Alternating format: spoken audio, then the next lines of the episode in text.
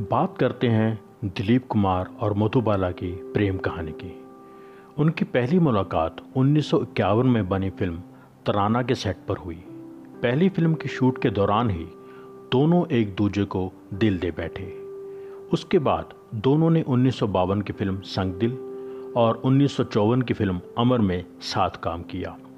1955 में निर्माता निर्देशक बी आर चोपड़ा ने अपना बैनर शुरू किया बी आर फिल्म्स। अपने बैनर में पहली फ़िल्म बना रहे थे नया दौर, जिसमें उन्होंने दिलीप कुमार और मधुबाला को कास्ट किया और शूटिंग शुरू कर दी। आगे की शूटिंग आउटडोर होनी थी, यानी बॉम्बे से बाहर होनी थी, इसलिए यूनिट आउटडोर की तैयारी में लग गया। क्योंकि उन दिनों मधुबाला और दिलीप कुमार का अफेयर बहुत चर्चा में था, इसलिए मधुबाला के पिता अताउल्ला खान ने मधु को बॉम्बे से बाहर भेजने से इनकार कर दिया। पी आर ने मधुबाला पर ब्रीच ऑफ़ कॉन्ट्रैक्ट का केस कर दिया। बात अदालत तक पहुँच गई। मधुबाला के पिता अतौल्ला खान का कहना था कि जो शूटिंग बॉम्बे में हो सकती है, उसके लिए बाहर जाना ज़रूरी क्यों है। बी आर ने अपनी फ़िल्म की स्क्रिप्ट अदालत में पेश की और साबित करने की कोशिश की कि शूट के लिए आउटडोर जाना क्यों ज़रूरी है।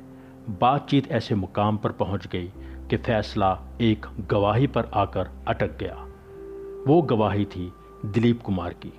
उनकी गवाही के बाद ही अदालत ने अपना फैसला सुनाना था और दिलीप कुमार ने अदालत में ये तो कबूल किया कि उनके और मधुबाला के बीच मोहब्बत है, लेकिन गवाही बी आर चोपड़ा के हक में दी।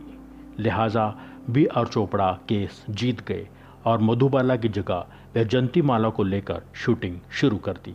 लेकिन इस केस की वजह से दिलीप कुमार और मधुबाला का रिश्ता हमेशा के लिए ख़त्म हो गया।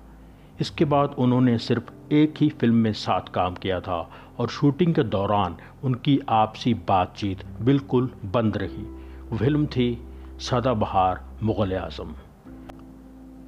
दिलीप कुमार और मधुबाला का प्यार भी शहजादा सलीम और अनारकली के प्यार की तरह अधूरा ही रह गया।